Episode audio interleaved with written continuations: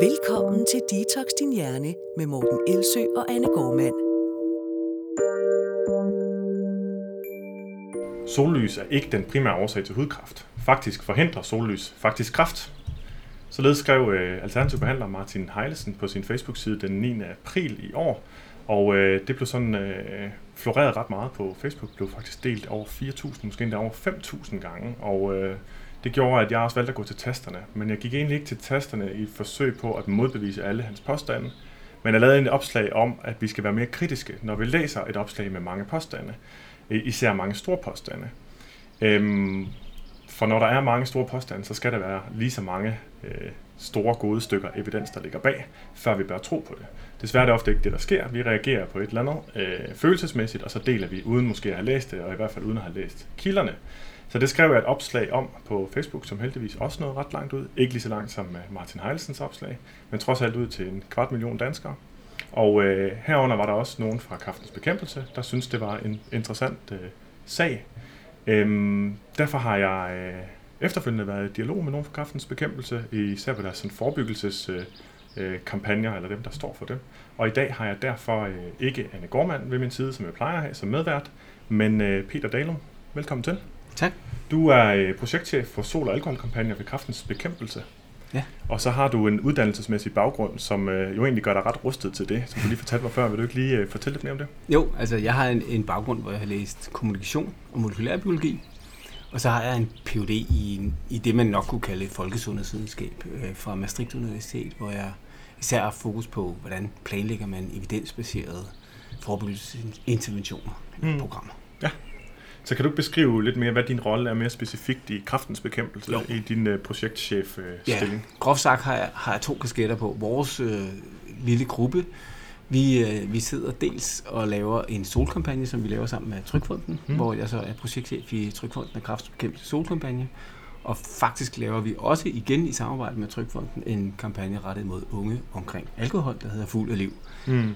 Så i dag har jeg altså solhatten, eller kasketten på, kan man sige.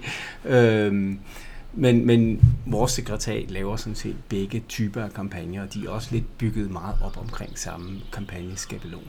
Ja, og øh, en af de ting, som du nævnte før, altså hvordan laver man kampagner, men hvor man også har, altså virkelig er stærkt funderet i evidensen, det er ja. jo det, der så er udfordringen til det, ikke? Jo, og når jeg siger kampagne, bliver det også rigtig tit misforstået, fordi så tror folk, at vi bare laver sådan en enkelt mediekampagne eller mm. sådan noget. Når vi snakker om kampagne, så snakker vi egentlig mere om en strategi, hvor vi ligesom faktisk går helt fra den relativt hardcore forskning. Vi har forskere siddende, som publicerer videnskabelige artikler, øh, til at vi laver informationsindsatser af forskellige vis, til at vi laver politisk arbejde, til at vi laver øh, undervisningsmaterialer og alt muligt andet. Så vi forsøger sådan set at fagne rigtig bredt i vores solkampagne, og ja. vi har også et rigtig stort fokus i vores solkampagne på at få frivillige ud og møde danskerne i øjenhøjde.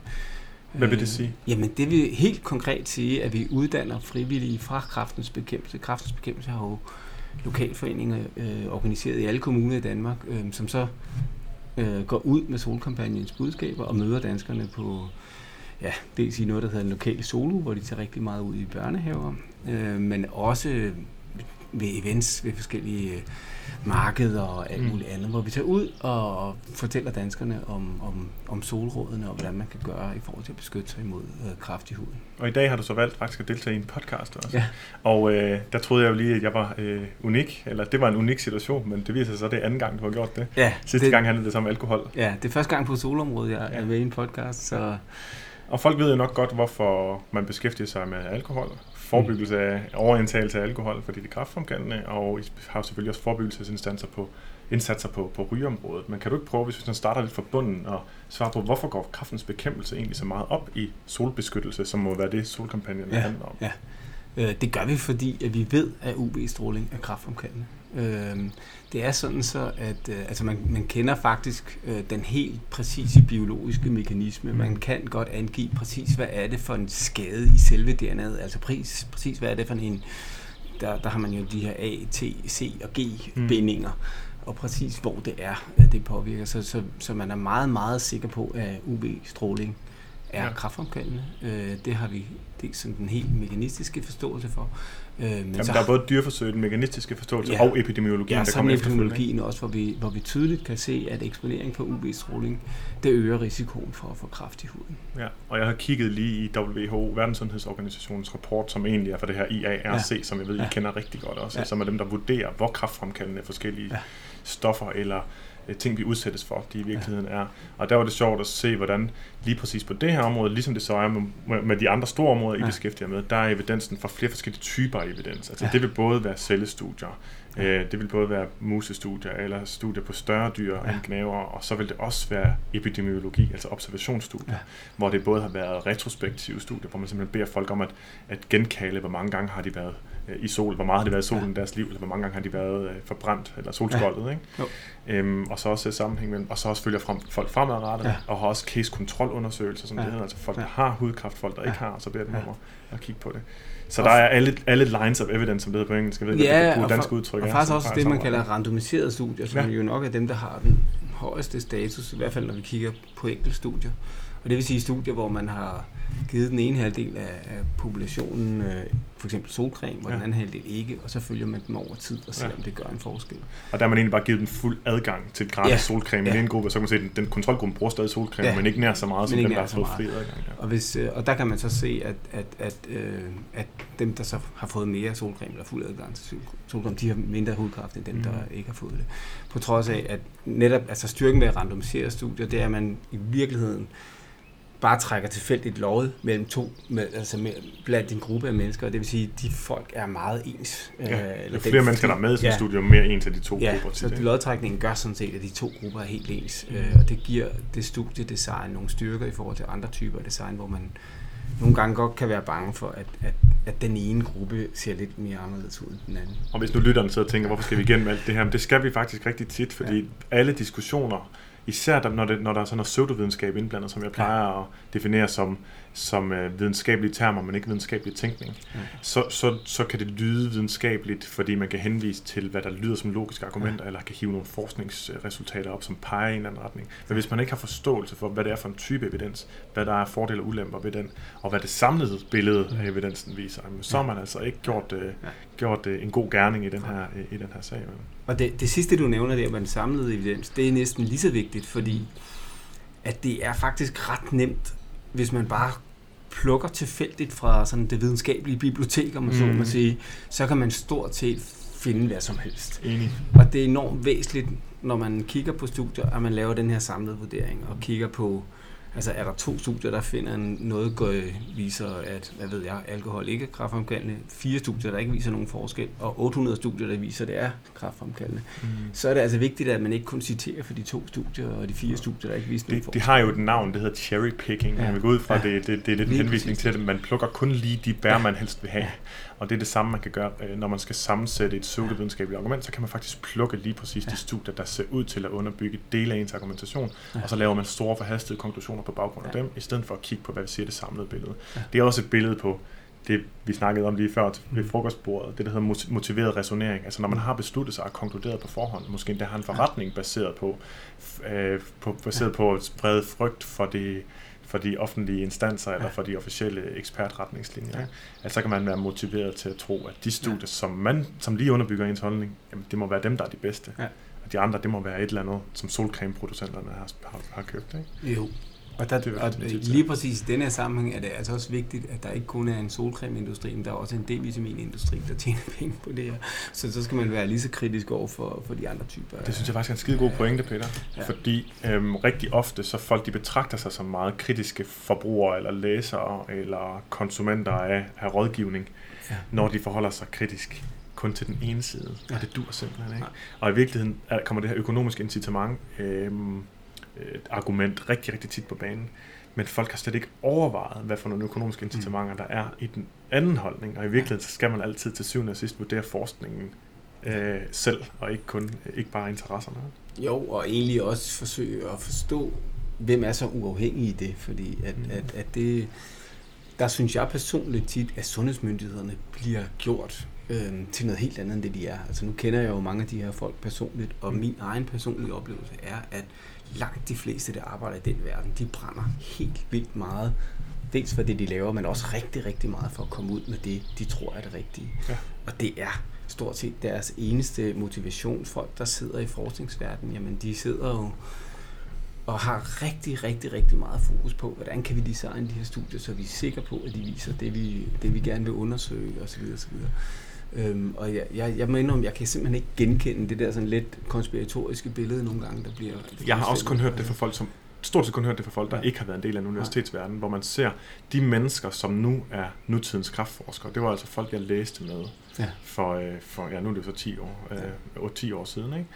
Øhm, og der er jo ikke en eneste af dem, der på noget tidspunkt har vist skyggen af tegn på at have en eller anden særlig økonomisk Mm. interesse og være klar til at blive købt af industrien til at Ja. fremme en eller anden øh, øh, fremme en fordrejning af videnskaben til fordel for dem. Ikke? Jeg er simpelthen, altså, jeg blev chokeret, da jeg begyndte at støde på de konspirationsteoretiserende tanker, som var derude. Mm. Og, og, og min erfaring er så også, at alle dem, der har dem, jamen, de kender ikke en eneste, der Mm. rent faktisk har faglighed på området Ja. personligt. Så, men øhm, ja, det, og det er jo ikke det samme som, at forskerne ikke kan være internt uenige, og der Nej. foregår jo også en stor faglig diskussion meget ofte. Ja. Øhm, øhm, men altså i hvert fald det, jeg kender til, der er det ikke mit indtryk, at det er sådan, at de økonomiske interesser, der styrer det. Det er en, en reel faglig uenighed, og man kan være i tvivl om, hvad hvad er vigtigst her, og hvad er så videre. Men så er der også mange andre ting end økonomiske interesser, der kan forme ens holdninger, der Mm. kan farve ens er holdninger. Ikke? Og hvis vi i virkeligheden skulle have en biasfri øh, Ja. forskning eller formidling, ikke? så skulle vi jo pludselig til, i virkeligheden til at klassificere alle de andre ting, der kan påvirke vores holdninger. Man kan have holdninger til kost, man kan have Mm. holdninger til sundhed, man kan have holdninger til alle mulige ting, der, der influerer, Mm. hvordan man tolker det. Fordi når det handler om de biologiske naturvidenskaber her, så vil, det altid, så vil der altid være en grad af fortolkning af den evidens, der foreligger. Ikke? Og den er altså påvirket af, af, af den, den menneskelige øh, Ja. faktor, ikke? kan man Og, sige. og derfor så er det også vigtigt, at, at man fremlægger de, de resultater, man har til diskussion blandt øh, både fagfælder, men også blandt praktikere og alle mulige andre. Mm. Øhm, og det er også derfor, man, altså, man skal tænke sig om, når man laver et oplæg, der ligesom iklæder sig videnskabelighed. Altså, så skal man også kunne stå på mål for, at man lægger det frem for, for, frem for nogle fagfælder, Mm. og man modtager kritik af det. Ja. Og når vi nu snakker om det her indlæg fra Martin Heilesen, der har det været påfaldende for os, at hver gang vi på hans Facebook-side for eksempel prøver at skrive en Mm. kommentar eller sige, hov, hvor ved du det fra, så har han simpelthen slettet det. Ja, ja. Og det er jo altså på ingen led i tråd med den, øh, den normale diskussion, der er inden for den videnskabelige verden. Så skal Mm. man øh, kalde det, hvad det er. Det er et partsindlæg, og jeg er ikke interesseret i at høre noget andet. Mm. Men så skal man ikke i- iklæde de her sådan videnskabelige øh, klæder, fordi der giver man indtryk af, at man indgår i en videnskabelig debat, hvor man har nogle holdninger med nogle undersøgelser, man fremlægger til debat, og man kan stå på mål for den kritik, der måtte være. Og det synes jeg måske er fint lige at understrege for dem, der, der lytter med Ja. her. Ikke? Altså at sige, men altså en, en, en, helt centralt for den videnskabelige verden, hvis man kan sige det sådan, Ja. ja. er, at, øh, at kritik er indbygget. Mm. Og man opfordrer til kritik. Man kan godt sidde og have afleveret et, øh, en artikel, en manuskript til en Mm. artikel, og så sidde og ryste over, Ja. ja. hvad for en kritik man får, men, det, men man, er- man har sgu accepteret, at der skal kritik til. Ja. Ikke? Det er simpelthen en del af det, og at man også lader sig påvirke af sin kritik, Ja. ja. og man tager den til sig, og man, Ja. ja. selvfølgelig kommer kritik også altid konstruktivt, Ja. øhm, men, men, men det er simpelthen en del af det. Og den her med konstant at korrigere sine holdninger og sine Ja. ja. ytringer på baggrund af fagfælders kritik, den er fuldstændig fraværende for den Ja. alternative medicins øh, verden hvor man egentlig blot Så- øh, lader, lader sig blive i, i, i overbevisningerne, i Ja. stedet for at lade dem blive udfordret. Ikke?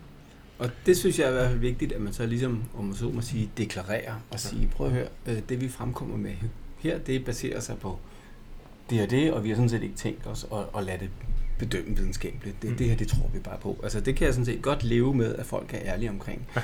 Der, hvor jeg kan blive øh, forarvet, og også der, hvor jeg tror, at ting forvirrer dem, der læser det rigtig meget, det er, hvis man lader som om, man laver sådan en slags videnskabelighed omkring det, og det, det i virkeligheden handler om noget helt andet.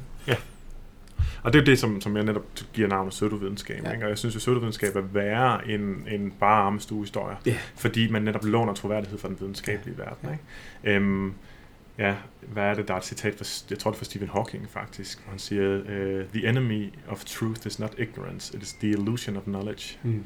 Altså illusionen om, at du ved noget, og den store selvsikkerhed, det fremføres med, øh, kan altså have langt større skade, end, end hvis Mm. man bare ikke ved noget, men ja. så til gengæld erkender det. Ikke? Ja. Så for lige at det var, det var en dejlig snak om, om, om videnskabsteori, som, som jo ja. som er centralt for det her emne. Ikke? Men, men øh, jeg startede med at læse op for Martin Heitz. Han siger, at sol, sollys er ikke den primære årsag til hudkræft. Faktisk forhindrer sollys faktisk kræft. Og nu læser jeg det altså op med hans mange faktiske for at være tro mod det, der står, ja. selvom det er lidt skærligt i, i ørerne. Så vi har jo allerede været inde på det nu, så konklusionen er jo så fra hans allerførste sætning, det er i mm. hvert fald forkert. Ja.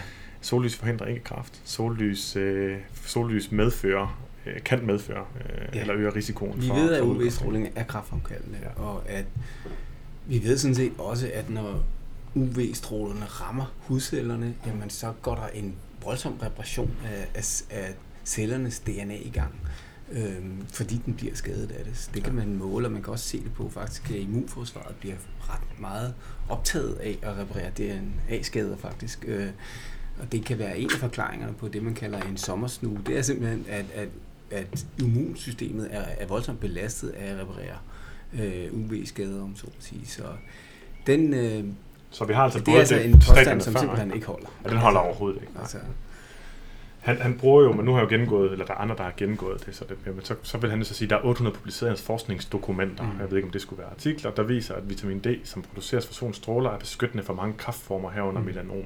Ja. Og det, er, det passer for det første ikke. Ja. Der er en masse, der er forskellige typer evidens, der viser, at D-vitamin er vigtigt, men det der øh, for forskellige processer, som måske er involveret mm. i forskellige kraftudviklingsprocesser øh, mm. også. Men, men det er ikke det samme som, at, øh, at det er farligt at bruge solcreme. Det er jo sådan ligesom den slutning, der bliver lavet ja. her. Ikke? Og det, det er jo også forsket i, at ja, altså, hvad sker der, når man bruger solcreme? Får ja. man så ingen D-vitamin, når man er ude i solen? Ja, ja. Altså først vil jeg lige starte med at sige, at hvis man kigger på den samlede viden, der er omkring øh, D-vitamin, så det eneste, vi kan sige med sikkerhed, det er, at D-vitamin har en rigtig væsentlig faktor i forhold til øh, knogleskørhed. Yes. Øh, mange af de her andre påstande omkring kræft og hjertekarsygdom og sådan noget, det er altså meget usikker viden. Det er helt inden med Jeg underviste øh, i det på VIA ja, på et tidspunkt. Ja, så, så det, det er ret vigtigt at slå fast. Og meget ofte er det sådan nogle studier, hvor man har kigget på folk, der er syge, og så kan man se, at de har et lavt D-vitaminforbrug, øh, indhold, indhold, og så ja. tror man, det er D-vitamin. Men det er fordi, man ikke kommer ud? Ja, det er det. det, er det. Øh, så, så det vil jeg gerne lige slå fast. Men, men for det andet så omkring det her beskytter solcreme så imod øh, UV-stråling. Det gør det, hvis man bruger solcreme korrekt. Mm. Det er rigtigt, at hvis man bruger solcreme til så til gengæld at være 10 gange så lang tid ude i solen, så kan man diskutere, om man får beskyttelse for UV-stråling ved at bruge solcreme. Det er stadigvæk UV-stråling, som er problemet, men hvis du er 10 gange så lang tid ude, fordi du har brugt solcreme, så, så bruger man jo heller ikke solcreme, som, og der kan man det sige, mening. Det kalder jo i virkeligheden på uddannelse i at bruge solcreme, ja. hvilket jo som ja. går ud fra en del af solkampagnens ja. Øh, formål. Ikke? Ja. Fordi øh, der er jo den der, jamen hvis så først vi har puttet solcreme på, så er vi helt sikre, og så ja. kan vi være herude for og det passer ikke. Ja. Ja. Øhm, ja, ja men, men for lige at vende tilbage til, øh, det, som han påstår, ikke? så synes jeg, hvis, nogle gange så når man siger, jamen det passer ikke, at det her forårsager kræft, eller mm. det er mm. det, der er den største årsag, så er det meget godt at så bytte lidt ud. Ja. Altså, hvad er det så? Fordi vi ser jo faktisk en stigning i forekomsten ja. af hudkræft. Ikke? Så hvad, øh, hvorfor er der så mange danskere, der får øh, kræft i huden? Jamen det er, fordi vi bliver eksponeret for markant mere UV-stråling i dag, end vi gjorde tidligere. Og det mm. gør vi af forskellige årsager. For det første, så øhm, fra cirka 70'erne og frem efter, så begyndte vi at tage på solferie. Ja. Øh, det vil sige, at vi begyndte at udsætte os selv for den her ret hårde øhm, øh, eksponering af UV-stråling, som man får, når man er på øh, solferie. Ja. Desuden begyndte vi også at gå i solarier, og vi begyndte at have markant mere fri. Øhm, og så er vi også begyndt at gå Hvad betyder mindre. det, at vi har markant mere fri? Jeg har altså, vi har, ned, vi har flere fridage. Ja. Altså, vi har simpelthen flere dage, hvor vi kan være ude i solen, hvor yes. vi har fået længere ferie. Og vi kan være ude i solen i ja. de der kritiske timer i løbet Og så er vi også begyndt at gå med mindre tøj. Ja. Altså fra at man gik på badedragt til bikini til nærmest ingenting i dag. Ja. Øh, det er den ene del, men det er, jo, det er ikke kun, når vi er ude øh, for at bade, vi har mindre tøj på. Det er også i det hele taget. Øh, så, så vi har altså flere, som... Øh, som udsætter sig selv for mere UV-stråling. Og især den der meget ekstreme høje stråling, vi får på en gang, dels ved at gå til lejren, dels ved at tage på solferie. Mm. Så bliver vi også ældre. Altså det, det er jo den vigtigste årsag til kræft, det er faktisk alder. Så i takt med, at vi bliver ældre, så vil der også være flere, der, der får kræft. Øhm, så, så det er, er nogle af de væsentligste årsager. Ja. Øhm, men man skal ikke underkende den her betydning af, at vi virkelig har ændret adfærd i solen. Mm. Og det fører så også til, at vi bruger mere solcreme, fordi vi har fået et behov for at beskytte os yes. mere imod solen. Men det er altså en fejlslutning at tro, at det er fordi, vi bruger mere solcreme, når vi får kraft. Det svarer er til, hvis det begyndte at regne meget mere, og folk begyndte at gå mere i regntøj, så var der nogen, der sagde, Nå, det er regntøjets skyld, at det nu regner mere. Altså, det hænger altså ikke sådan sammen. Det er det, der hedder post hoc, ergo Ja. propter hoc fejlslutning, Okay. eller ko- korrelation er ikke det samme som årsagssammenhæng. Ikke? Altså, vi tror, at når noget følger hinanden, så kan vi selv bare Ja. vælge, hvad årsagsvejen er. Ikke? Og, og det er slet ikke sådan, det hænger sammen. Og det er jo så det, Martin Heilsen i virkeligheden også øh, skriver i, i et nyere opslag. Der har han netop en graf med to Ja. ting, der følges rigtig pænt ad. Ja. Og er det noget, man skal gøre, når man ser to ting, der følges rigtig pænt ad som forbruger, så er det, at man skal absolut ikke tro på, at de to ting nødvendigvis er forbundne. Øh, Og hvis de er forbundne, så Mm. betyder det ikke, at det er A, der medfører B. Det kan også være B, der medfører A, som det hedder. Ikke? Som du siger, men det er jo så i virkeligheden vores øh, risikoadfærd, der har medført, ført, at vi så også trods alt har brugt solcreme. Det er ikke solcreme, der har medført kræft. Ikke? Og hvis, hvis man så endelig skal tage sådan de helt kraftepidemiologiske briller på, når man ser to, kurve, der følger hinanden meget ens, så vil man meget hurtigt, som hvis man ved noget om kraft, sige, det er meget usandsynligt. Meget, meget ofte så kommer så burde kurvene være forskudt i tid. Ah, ja. Typisk med en 10, 15, 20 år, når det drejer sig om kraft, medmindre det er en meget, meget, meget kraftfremkaldende faktor, som, Ja. øh, som radioaktiv stråling eller sådan noget. Okay, det er jo Øh, interessant. Der er jo, altså selv med rygning, altså Mm. rygning er noget af det allermest farlige, vi har. Men der er jo altså en forskydning på 20-30 år fra, man udsætter sig selv for rygning. Til man får kraft af det. Ja. Øh, det samme gælder jo både UV-stråling og alkohol og alt muligt andet, vi ved, der giver kraft. Ja. Så, så hvis det endelig skulle give mening, så skulle der være sådan 20-30 år imellem de to eksponeringer. Og når vi kigger på kurven nu her foran os, den kan jo så sagtens linke til, så kan man se, at det ikke er tilfældet. At øh, Ja. de faktisk i starten stiger øh, Ja. sideløbende med hinanden. Ja. Ikke? Og det vil så sige, at, at, det, Så- det hænger jo ikke helt sammen. Men øh, ja, Ja, så vi har faktisk rigtig mange, og det er jo sådan også tilbage til sådan de videnskabs, øh, sige, videnskabsteori, men der var sådan nogle grundlæggende gode måder at, at, at ting at have for øje, som Mm. mm. tankemæssigt, når man tænker videnskabeligt eller kritisk. Øhm, det er jo også øh, et begreb, der hedder også Occam's Razor, som er, at øh, når der er flere sådan forskellige hypoteser eller Mm. forklaringer på, hvordan noget hænger sammen, men så skal man, så, så den, der kræver færrest nye antagelser, er Mm. sandsynligvis den mest korrekte. Og det man så kan kigge på der, det er, når man siger, når man nu påstår Martin Heilsen bare, at det er solcreme, så skal man altid zoome ud, og så skal man stille sig bare et spørgsmål. Hvad kunne ellers forklare det, vi observerer, som ikke kræver, Mm. øh, at vi skal til at opfinde ny videnskab, ja. som er i nogle tilfælde, eller, eller som ikke er underbygget videnskabeligt mm. endnu, og som kræver nye undersøgelser osv. Og der er du altså kommet, nu, nu opsummerer jeg bare lige, solferie, solariebrug, stigende middellevetid, mere solbadning generelt, mere fritid, så vi altså Mm. også er ude også midt på dagen, og mindre tøj i alle de her forskellige Mm. situationer. Så vi har altså masser af velunderbyggede, logiske og plausible forklaringsmekanismer bag det, vi ser. Der er slet ikke nogen grund til at lede efter den et andet sted. Så det, det, det er, når man har stirret sig blind på noget Mm. på forhånd, og så forsøger at få det til at passe ind i et andet system. Ikke? Øhm, nu har du også en baggrund som molekylærbiolog, eller i Ja. molekylærbiologi, og jeg ved ikke, hvor meget, hvor, hvor stor din kompetence, hvor, meget, hvor kompetent du er på det område her, men jeg er i hvert fald ikke.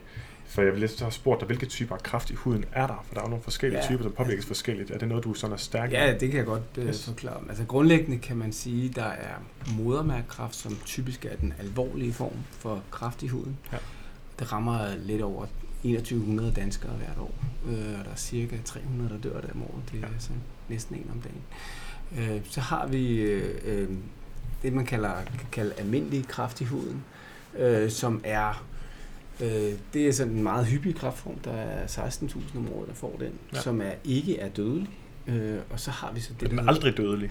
stort set aldrig dødelig. Så okay. har vi en, en lille undervariant, der hedder pladecellekræft, som, som øh, heller ikke er modermærkekræft, men altså heller ikke helt almindelig basalcellekræft. Øhm, og der, der er cirka 50 om året, der dør af den. Okay. Den er så heller ikke, øh, den, det er så ikke så mange, der, der får den. Øh, Sammen øh, betyder det jo, at der sådan cirka dør en person om dagen af modermærkekræft. Ja. Ja. Eller af kræft i Kræft i huden i alt.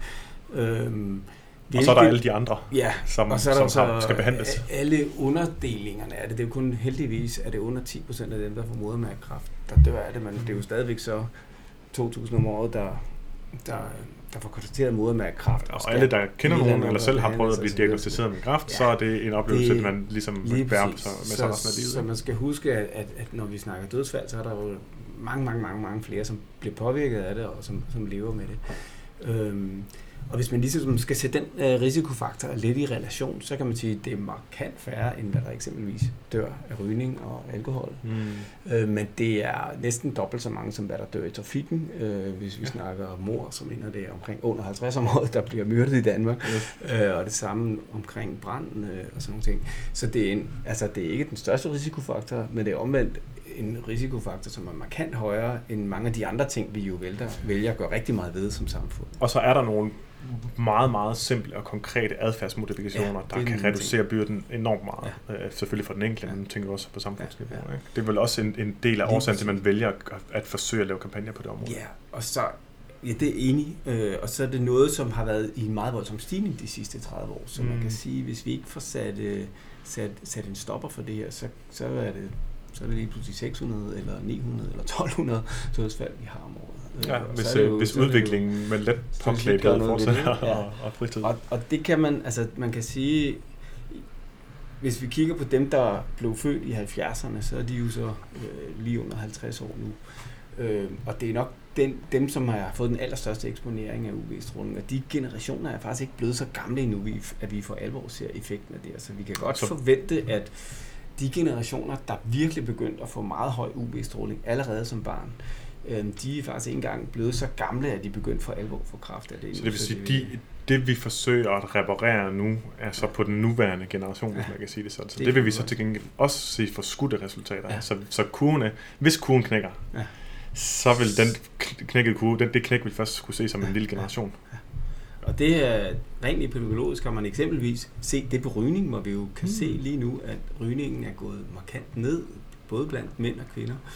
Men uh, selve kraftdelen, så vidt jeg husker, den er vist knækket for mændene. Så det er lige ved at ramme det punkt, på, der, ja. at den er knækket for kvinderne nu, eller så er den i hvert fald lige på vippen. På mm. trods af, at det allerede for 10-20 år siden var der nok, altså begyndt, der virkelig har været fat i en del. Ja, men hvis du siger 20, ja, det, vi skal skrive 20 ja, år til at udvikle det. Så de to kurver er sådan set skudt i, i ja. tid. Og jeg vil så også sige, at hvis vi kigger på danskernes soladfærd i dag, så, har, så der, hvor vi nok har gjort den allerstørste forskel, det er i virkeligheden i forhold til de helt små børn. Altså ja. i dag, når man går i børnehave, så er der virkelig stort fokus på solbeskyttelse. Yes. Og effekten af det på kraftstatistikkerne kommer vi jo så først til at se om 40-50 år. Ja. Fordi at, at det vil først på det tidspunkt for alvor være de generationer, som, øh, som når derop, hvor de, hvor de vil begynde at få kraft. Og så vil lytterne nok øh, nu gerne, øh, hvis ikke de, det, der, vi har mange også sådan sundhedsfaglige lyttere, så de fleste, mange forstår det også, ja. men altså også nu høre, at det er altså lidt mere kompliceret end det, ja. øh, end det Martin Heilsen, han bare laver med sådan to streger, der følger hinanden. Ikke? Ja. Altså der ligger så meget mere forståelse for både biologien øh, bag i kraft, ja. øh, øh, udviklingen, ja måske især det, ikke? for overhovedet at kunne blande sig i den her debat som, som meningsdanner, synes mm. jeg er jo vigtigt, ikke? så skal man altså have den her baggrundsforståelse, øh, fordi der er så mange flere nuancer til det. Ikke? Nu talte du om det med, øh, med solskoldning i, i barndommen, ikke? og der er jo forskellige måder, man har målt soleksponering på, og så sammenholdt det med risikoen for kræft senere. Der har både været, hvor meget har man været i solen, mm. der har været, hvor mange øh, erytematøse solskoldninger, mm. eller sådan der, hvor man bliver rød i huden, ikke? Ja. man har været udsat for, som ja. man selv tror, og så også, hvornår i livet det er, så vidt mm. jeg ved, ikke? altså man får dem tidligt. Ja. Der er nogen, der tager dem sådan klippekort nærmest, som ja. måske er lidt for simpelt, men ja. kan du prøve at belyse det område lidt mere? Mm. Hvad er det for nogle typer soleksponering, der gør en forskel?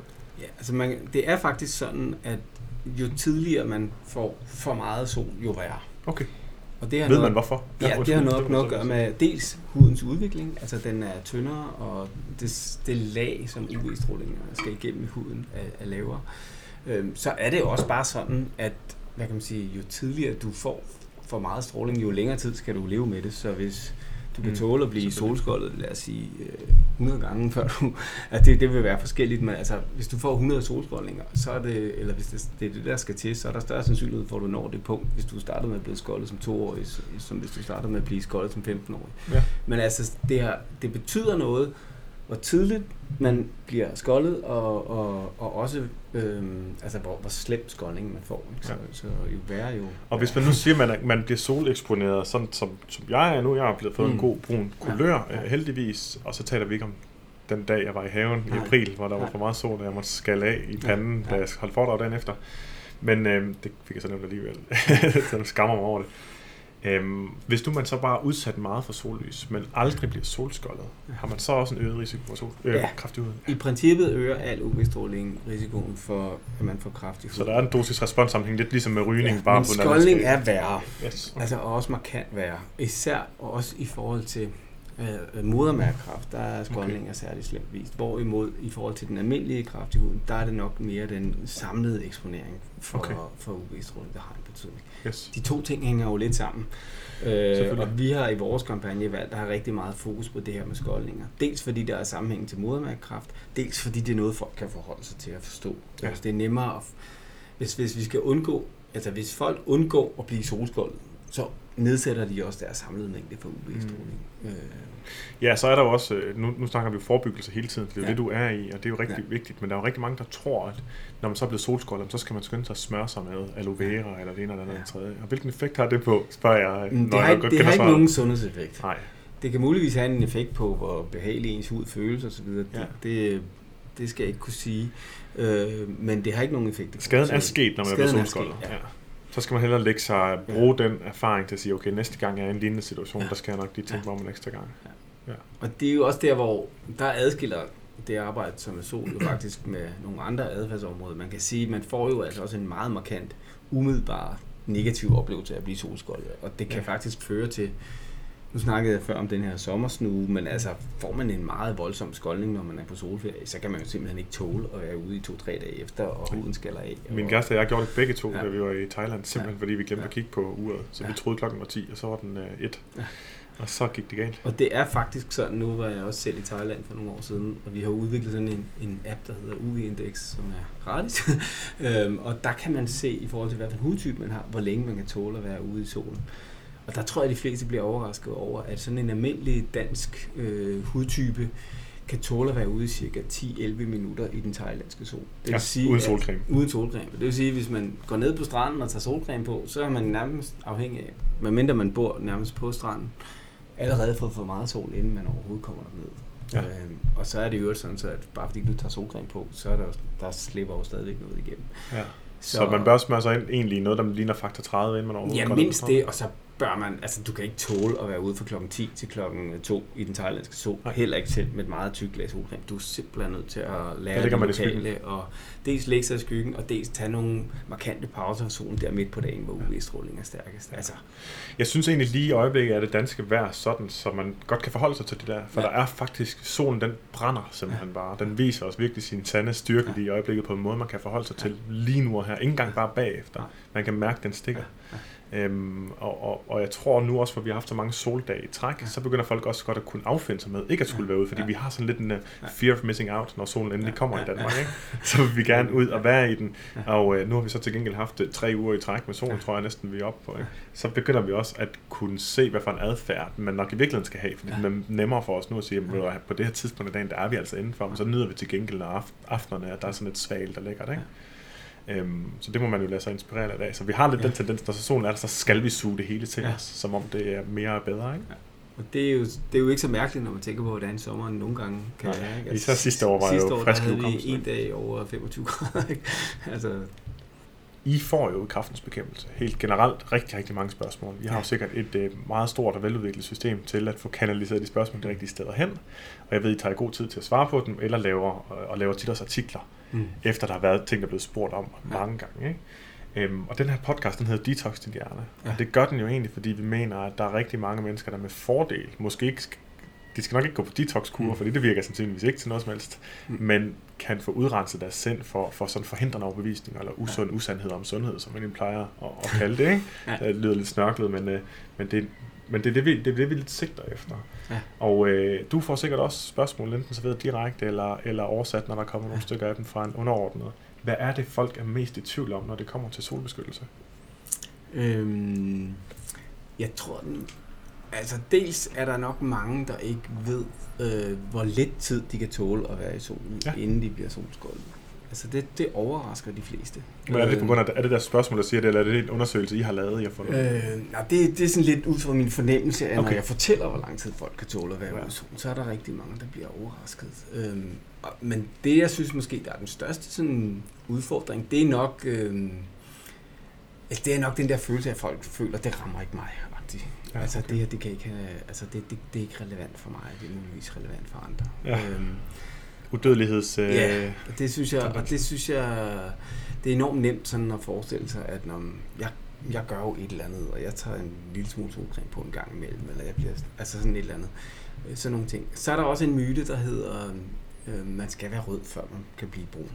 Den støder okay. vi også lidt på. Ja.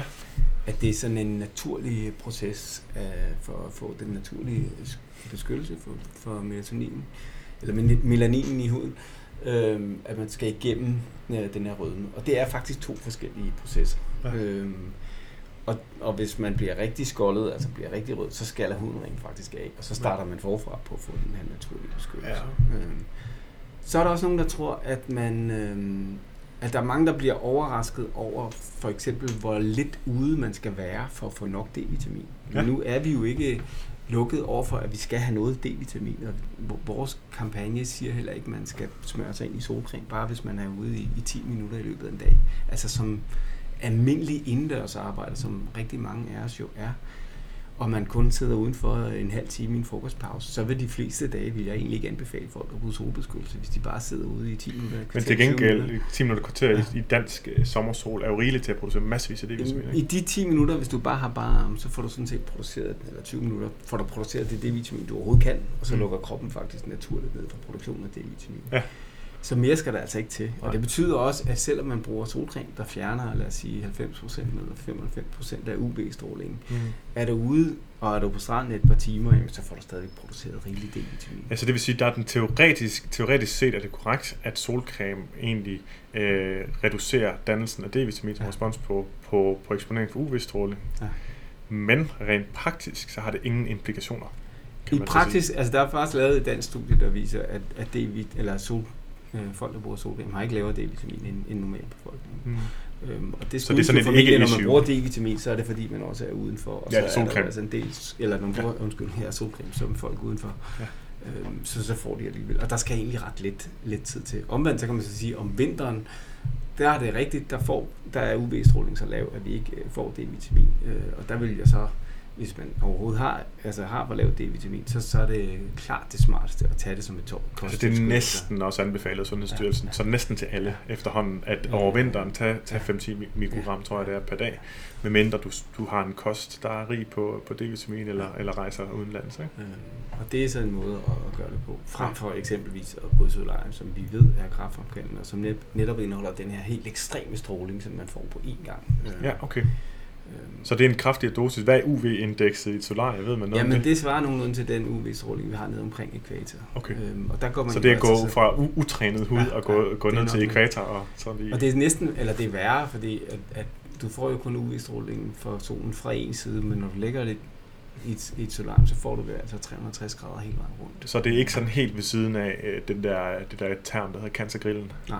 Nej. Altså det giver kraft at gå i solarium, og det er sådan set også på WHO's kraftvurderingsinstitut, som hedder IARC's ja. liste over sikkert kraftfremkaldende stoffer. Ja, det ligger der er solariebrug også, i lighed med tobak og alt muligt andet. Yes. Asbest og så videre. Ja, men også i størrelsesorden har man også set, at det er noget, der rent faktisk gør ja. en forskel. For der ligger også nogle stoffer derpå, som ja.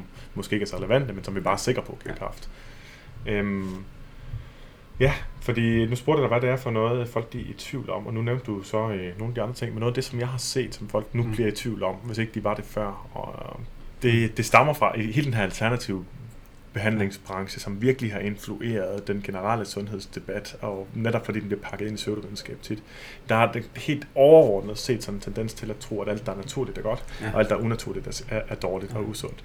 Og det er, noget, det er jo virkelig noget forbandet vås. Det er jo sådan måske den mest centrale logiske fejlslutning mm. overhovedet, øh, som folk de går og tror på. Ikke? Mm. Altså det er meget naturligt at dø ung, for eksempel. Ikke? At det er en positiv ting. Det er meget naturligt at, at, mm. at uh, have en høj børnedødelighed. Vil vi gerne blive ved med at have det? Nej, det selvfølgelig vil vi ikke det.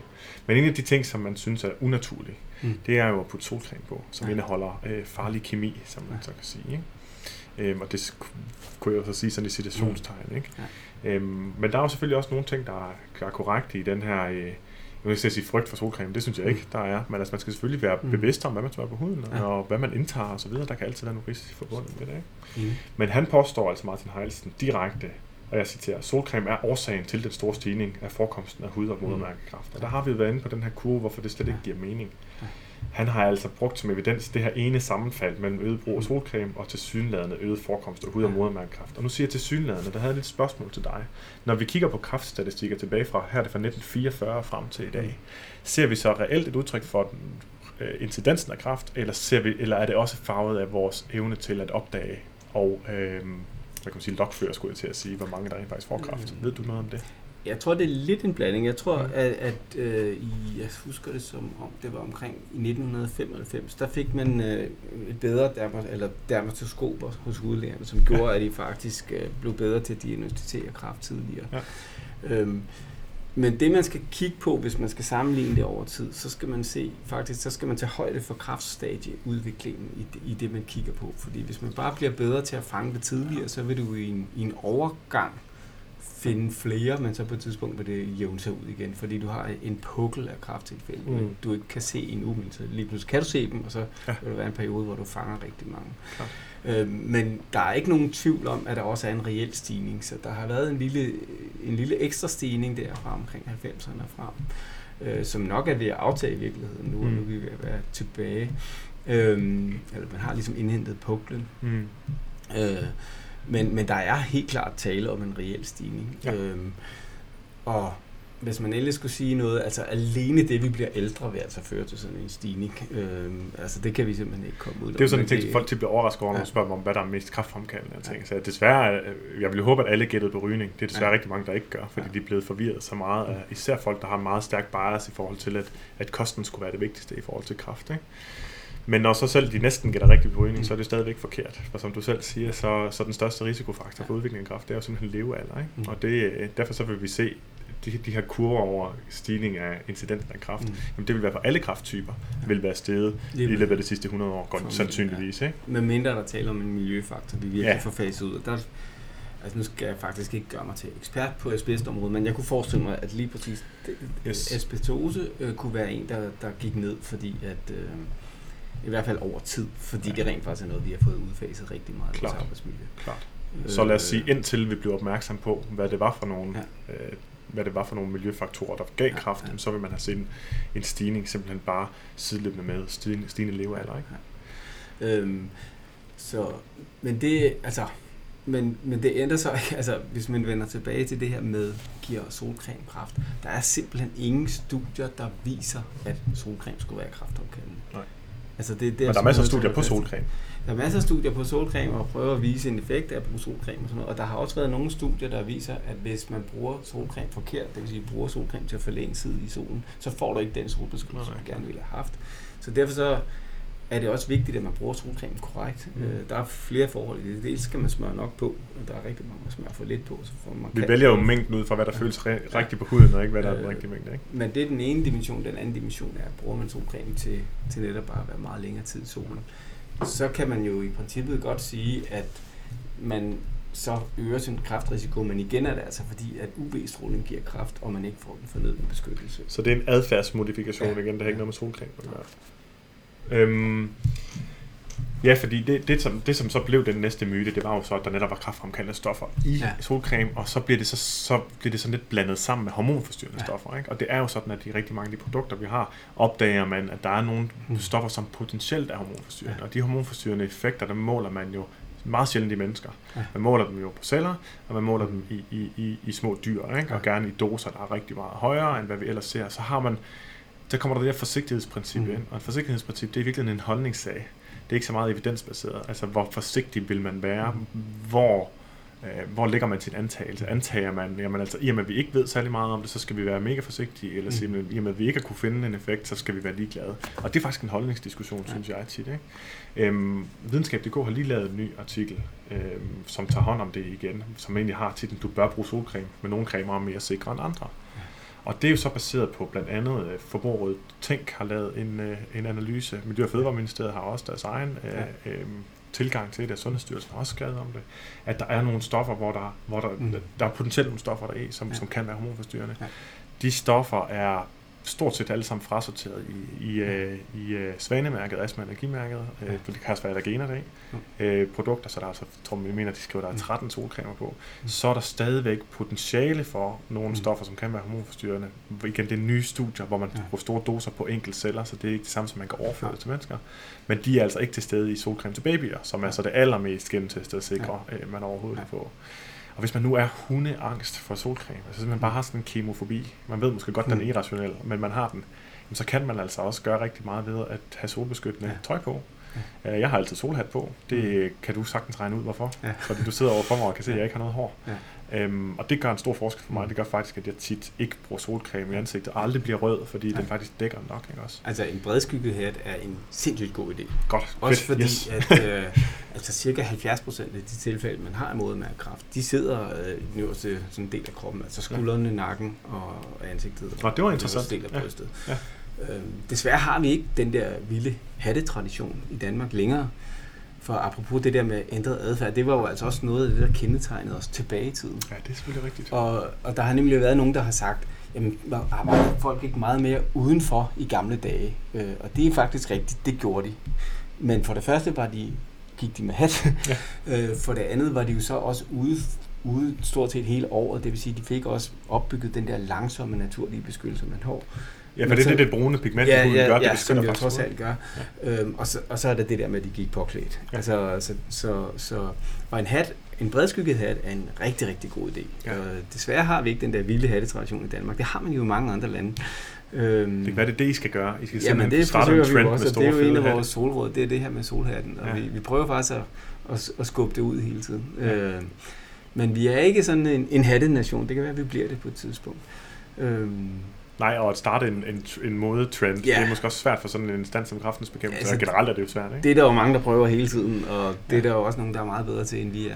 Ja. Øhm, så, men det er et, et, altså hat og solbeskyttende tøj er jo, er jo den naturlige, effektiv solbeskyttelse. Så hvis, Og den er hvis billig, og bruger den klistrer ikke, Ja, og og så alt muligt andet. Ikke? Ja.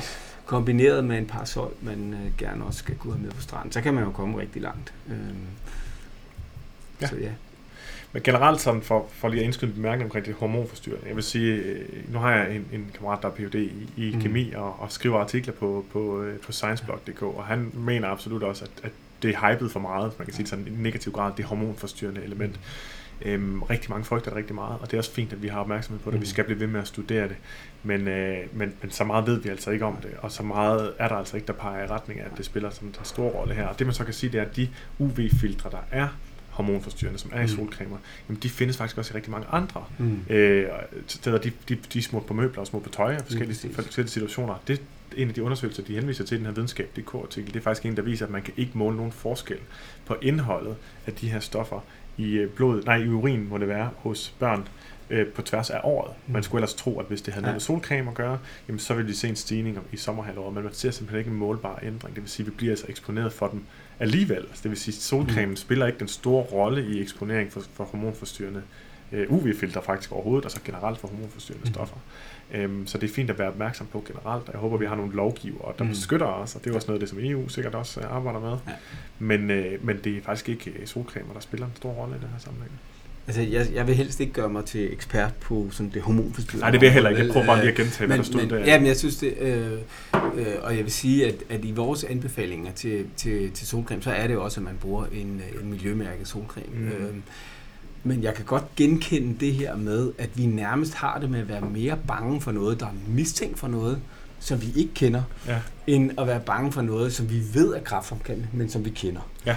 Og det er sådan en lidt øh, spøjs ting. Øh, hvis jeg skal tage sådan et helt grotesk eksempel, der netop også handler om UV-stråling, jamen vi ved, at solen laver UV-stråling, som er kraftfremkaldende. Det er vi faktisk ikke specielt bange for. Men hvis der var, var nogen, der skulle bygge et atomkraftværk i vores baghave, som også indeholder stråling, som også er kraftfremkaldende, så ville vi være hunderad for det. Mm. Øh, på trods af, at, øh, at der er jo stort set ingen, der dør af den stråling, der kommer fra atomkraftværker. Hvis Nej, og på trods af de katastrofer, der har været med andet. Ja, ja. atomkraftværker, så er der næsten ingen, der døde det i forhold til andre energikilder. Men, men det er vi bare rigtig, rigtig angst for det, for det virker fjern, fjern og det virker, virker menneskeskabt og Mm. kunstigt og alt muligt andet. Og Ja, det, vi, vi har en meget irrationel Ja. øhm, sådan vurdering af risici, ikke? Og Øhm, det gælder os alle sammen. Det gælder sådan set også mig selv. Der, der skal man også som, når man arbejder med noget, kan man godt komme til at sådan blive meget ej, kan folk dog ikke fatte det. Men det er rigtig vigtigt også at vende den mod sig selv. Jeg er lige så irrationel. Der er også ting, jeg kan blive bange for, hvor min for eksempel æderkopper. Altså, hvor mange bliver lige slået ihjel af æderkopper, ikke? Altså, I Danmark er det nok noget, Ja. ikke? øh, og alligevel så er jeg langt mere bange for det, end, end, end jeg er for eksempelvis at køre i trafikken, ikke? Ja, eller gå forbi en hund, ja, som måske ja, kan være farlig faktisk. Øh, og, og der, hvor jeg for alvor forstod det her, det var, det var da jeg hørte, at altså, når jeg tænker på naturkatastrofer, ikke, så, så tænker jeg på jordrystelser, eller øh, tsunamier, eller sådan et eller andet meget eksotisk. Det synes jeg lød helt vildt skræmmende. Men så hørte jeg en afrikaner, der sagde, noget af det, han forestiller sig, kunne være det aller værste, det må være at blive fanget i sådan en snestorm og fryse ihjel. ikke? Og, og det må jeg indrømme, det er jo Det, det kunne også godt ske for mig, fordi jeg bor i Danmark, men det er da ikke... Det er, altså, er de naturkatastrofer, der kunne udsættes for mig, det vil jeg ikke være bange for. Men det er, fordi jeg er vant til at omgå sne. Ja. Øh, og det er faktisk sådan, at folk, der bor i et jordskælvsområde, de er mindre bange for jordskælv, end folk, der ikke bor i et jordskælvsområde. Ja. Fordi de ved, hvad de skal gøre, og de ved godt, der de er i risikozonen, men de har også nogle handlinger på det. Der er et eller andet trygt ved det, vi kender, Ja, og selv når vi kender risikoen for noget, så bare Ja. fordi vi kender den, så er det allerede mindre Så er farligt. det mindre farligt. Ja, det er lidt skørt. Og Eller det det, det er- er svært at omgås, fordi Ja. det er vores intuitive respons, og den skal man så omgå med fakta, Ja. ikke? men det har det jo ikke med nødvendigvis at ændre vores men følelser. det, og, og det er det samme, når der så er noget, der er mistænkt for noget. Og det er bestemt ikke, fordi jeg synes, det er meget væsentligt, at man følger med i hele den her debat om hormonforstyrrende stoffer. Men man skal bare huske proportionerne i det. Vi har noget, som vi ved beskytter folk mod en kendt kraftform, som vi ved slår sig også af mange mennesker ihjel. Mm. Øhm, Og så har og vi så noget- har vi noget, som vi mistænker for noget, som måske er hormonforstyrrende. Og, og så skal vi bare ligesom balancere de to forhold mod hinanden. Ja, der er sådan en faktor 50-100 Ja. stykker i, Ja. i, i, i forskel i, hvor meget vi, hvad vi egentlig ved, og hvor meget Ja. vi ved, det er farligt. Ikke? Ja. Ja. Jamen, du, det er helt enig med dig. Et, et, et andet eksempel, som ikke har lige med, med det her at gøre Mm. ellers, men det var på et tidspunkt, havde politikken, øh, øh, avisen Politikken, Mm. mm. spurgt deres læsere, øh, om, om, om nogle forskellige ting. Jeg mener, det var den selv, der havde lavet undersøgelsen. Jeg kan ikke lige huske Mm. det helt. Men det er i hvert fald fundet frem til, at, at der var en del af politikens læsere, der havde den idé om, at, at hvis de bare spiste økologisk frugt og grønt, så modvirkede det den negative effekt af at være ryger. Ej, det er jo så helt hen i vejret. Ja, det er sådan fuldstændig vanvittigt, fordi Ja. for det første så er der, så er der ikke, øh, det er ikke sandsynligt gjort overhovedet, Nej. at det at spise konventionelt frugt og grønt kontra økologisk, at det har nogen effekt på kraftrisiko overhovedet. Det er ikke sandsynligt gjort videnskabeligt, vel? Men er der noget, vi ved er kraftfremkaldende, Ja. udover noget andet i hele verden overhovedet nærmest, af, af normal menneskelig adfærd, så er det jo rygning, ikke? Og endda i en sådan grad, så, så det står for, hvad var det? Øh, ja, nu, nu tænker jeg dødsfald generelt, ikke? Men det står det- 14.000 danskere ihjel Jamen, det er rigtigt. Ja. Og, det, altså, og der glemmer vi lidt, altså, normalt så vi bliver vi jo bange for, hvis, hvis jeg kan komme og sige, at der er 50% øget risiko for, at man et eller andet, hvis du sådan, sådan med rygning er der altså 2.000% øget risiko for at få lungekræft, hvis Ja. du ryger, hvis du ikke ryger. Ja. Øhm, og det, det er bare så stort en procenttal, at vi næsten ikke kan forholde os til det. Ja, det er jo så det, der er sket. Når så det bliver så stort, så vi ikke kan forholde os til det, Ja. ja. så er det også som om, at det bliver skubbet hen Ja. ja. i, om så, så kan, det kan slet ikke tage stilling til. Ja. Ja. Og det, øh, ja, og det er også en af måderne, man, altså nogle gange, når man fremstiller ting, så kan man Mm. altså i tale det på en måde, sådan, så man får enten for små risikoer til at virke rigtig store, eller for store risikoer til at virke ligegyldigt, afhængig af, Ja. hvordan man framer det. så Og der, der vil jeg jo altid, jeg har jo det der sådan håb for, at det, alle dem, der sundhedsformidler, de har proportionerne med Mm. i alt, hvad de laver. For jeg mener nemlig, en af de største skadelige effekter ved at have så mange selvudnævnte eksperter på området, faktisk er, at de konstant flytter fokus over på noget, ja. som er irrelevant, og som de får folk til at bruge tid og energi på, eller får folk til at frygte uden Ja. grund, mens folk fortsætter med den adfærd, Mm. som sandsynligvis kommer til at slå dem ihjel. Ja. Og det er jo i virkeligheden øh, en, en, en snørklet vej til Ja. ja. at forkorte folks levealder, ikke? Og på en anden Mm. måde så slå dem ihjel Ja. øh, ved misinformation. Ja. Og det er i sidste ende det, der er effekten af det. Mm. Og det er jo i virkeligheden baggrund for overhovedet at bruge så lang tid på at punktere myter. Ja. Så hvis vi nu skal prøve at slutte lidt af på den tone, Ja. så er vi jo du har kommet med nogle mytepunkteringer, men Mm. egentlig kommet med noget fakta, som hedder, jamen altså, er du i den thailandske Mm. sol, jamen 10 minutter i solen, øh, Ja. inden, inden, inden du næsten har fået for meget, ikke? Og det vil sige, og du skal altid have solcreme på inden. Og 25 minutter i Sydspanien. Altså, det er ja. Ja. ikke fordi, der er kæmpe stor forskel på Nej, og hvordan er det så herhjemme lige nu? Nu ved jeg ikke, om du Ja, ja, har orienteret i ja, UV-indeks i Jo, altså. UV-indekset er lige, så vidt jeg husker, lige lidt over 5, øh, omkring de 6. Øh, Så hvor lang tid kan man være ude, hvis nu vi siger, at jeg går ud klokken 1 i dag? Ja, øh, det kommer lidt an på, hvad for en hudtype man har. Ja. Øh, men, øh, øh, men de fleste danskere har enten det, der hedder hudtype 1 eller 2. Der er Ja. cirka 10 procent, der har hudtype 1, og det er den her helt lyse hud, som næsten, altså hvor man stort set ikke bliver brun. Eller hudtype 2, som er lys hud, men hvor man tager farve. Øh, og det, det er cirka halvdelen af danskerne, der har det. Jamen, de vil kunne tåle i sådan et, et vejr som i dag, Er det type 2, vi taler om nu? Ja, type 2'erne, det vil kunne tåle at være ude i cirka en lille halv time, 25 ja. minutter, en halv time. Igen kommer det også lidt an på, hvor meget naturlig beskyttelse de har fået, men altså ja. en halv times tid i sådan en relativt højt UV-indeks. Ja. Øhm, og der, der er det værre først på sommeren end senere på sommeren, men nu kan man så diskutere, om vi ikke allerede har haft sommer i, i Jeg kan i hvert fald konstatere, at jeg var i haven en, en hel dag i ja. starten af april, hvor der ja. lige var sådan en solskinsdag, og der måtte jeg jo altså simpelthen skifte ham øh, ja. på, på hovedet ja. bagefter. Det er jeg jo ikke stolt af, nu har jeg nævnt det to gange, men det er mere for, for at sige, at, at vi kan sgu godt nok alle sammen begå ja. den fejl, desværre. Og det, det er faktisk en, en klassisk mandefejl, fordi ja. Øh, det kan vi faktisk også se ud af vores egen tal, at der er altså flere mænd, der bliver skoldet i haven, ja ud, altså, når man kan sige, at man egentlig ikke tænker på, at man tager sol. Øh, også, var end når man tager ned på stranden og tager sol. Fordi der er vi faktisk bedre til at solbeskytte os. Og vi er ofte... Altså faktisk kan man jo tit gå rundt i haven i, i mange, mange timer uden at tænke over det. Og så ja. lige pludselig har man altså fået typisk rigtig meget sol i nakken. Ja, og jeg fik jo endda tanken, og så fik jeg faret den ja, lidt væk. Ja. Så ej, det er for tidligt på året. Men ja. hvis det først begynder at stikke ja. i huden, så... Ja. Jamen, så er det også for sent. Så er det allerede sent. Åh, oh, men så skal man ikke blive den time ja, mere. Ja, ja, ja. Så det var i hvert fald en af dem, altså hvor lang tid man rent faktisk kan være ude. Ja. Så var der den her med, at, at solcreme er noget, vi bør frygte. Ja. Og det er det sådan generelt overhovedet ikke, især ikke, hvis vi følger, øh, finder, leder efter noget svanemærket og, og astma- og allergimærket. Ikke? Og det er exceptionelt vigtigt for babyer, hvis de mm. skal ud i solen, eller for småbørn, hvis de skal ud i solen. Ja, babyer skal faktisk Nej, de skal ikke under et år skal du ikke have direkte sol Nej, så det er, en, det er en i skyggen, og, ja. og endda en solhat. Det er i hvert fald sådan, ja. vores lille pige ja. er, er klædt på. Ikke?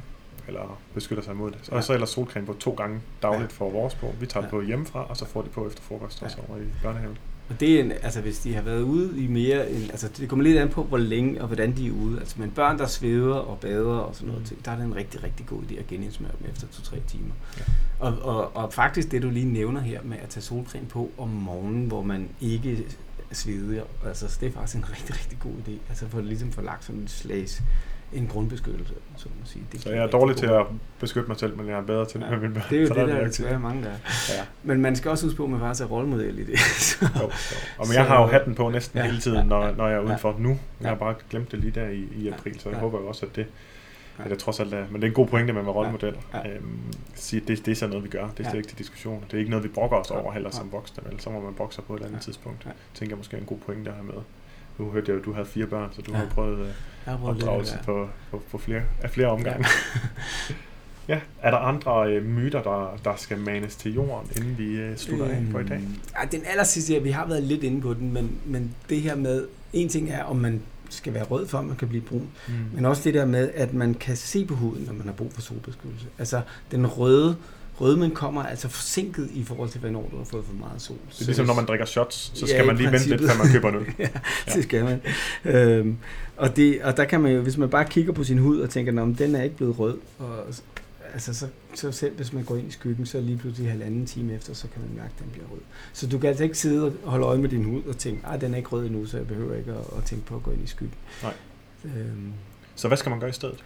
Ja, der skal man have en fornemmelse af, hvor meget sol man har fået. Man er nødt til at lave en eller anden slags, okay, nu har jeg har lad os nu sige, at man ikke har solcreme på, jamen altså, så er det en meget god tomfingerregel at sige, at hvis man er ude i mere end en halv time, så skal man altså begynde at tænke sig om, afhængig af, hvor stærk solen så, så noget af det, vi gør hernede, når vi har klienter også, det er at blive ekstremt konkret, ikke? Ja. så man ved præcis, hvad man skal gøre ja. næste gang. Det vil så sige næste gang som eksempel, ikke et godt råd, men mere som eksempel på, hvordan det kunne se ud, det er, at nu, siger, nu går jeg ud, og jeg har ikke solcreme på, mm. fordi jeg tror ikke, jeg skal være derude så længe. Ja. Men det kan jo være, som du selv siger, at man ja. går i haven, så forsvinder tiden. Ja. Så derfor så har jeg min telefon med, og der sætter jeg simpelthen en alarm 25 minutter. Og når den biber, så skal jeg tage stilling til, skal jeg gå ind, eller skal jeg gå ind til solcreme på? Og solhat og så videre. Ja, eller, enten, eller det jeg selv gør, når jeg har weekend, ja. hvor jeg ikke altid lige har plan for, hvad jeg skal lave, og jeg ved heller ikke nødvendigvis, hvordan vejret bliver. Men er det sommer, jamen, så tager jeg simpelthen bare som morgenting lige solcreme på i ansigtet og i nakken. Fordi ja. så ved jeg ligesom, om så kan jeg sætte mig i solen i noget tid, uden, ja. at, uden at risikere at blive fanget i det. Det kan sagtens være, at at jeg ikke har planlagt at være i solen, men jeg er ude at cykle, og lige pludselig så er det dejligt vejr, og så sætter vi os et eller andet sted. Hvad bruger du så, når du bruger solcreme? I Danmark bruger jeg en faktor 15. Ja.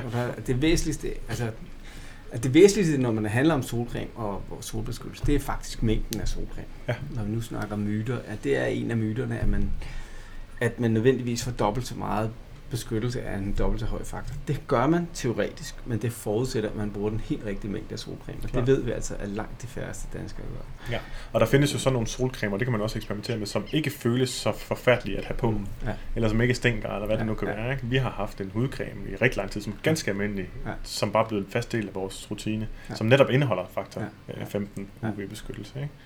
Øhm, så det som ja. fungerer simpelthen ja. bare som den creme, man tager på om morgenen, ja. efter man har været bad. Ja. Og det kan jo også blive en del af ens rutine, ja. for at man ikke kommer ud i de situationer, hvor man, øh, hvor man ja. udsætter sig selv for for, meget, for stor en risiko. Ikke? Ja.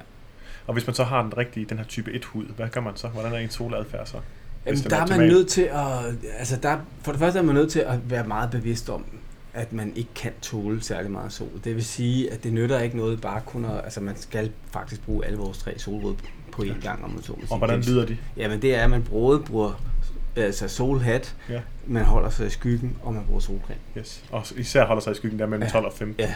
Der, der falder cirka halvdelen af den UV-stråling, der falder i løbet af en dag. Den, den falder i den tidsperiode. Ikke? Ja. Så i gamle dage kaldte vi det siesta, øhm, ja. og det er jo fordi, at de sydpå har den her siesta-kultur, hvor de holder en rigtig lang frokost. Det er altså en rigtig, rigtig god ting.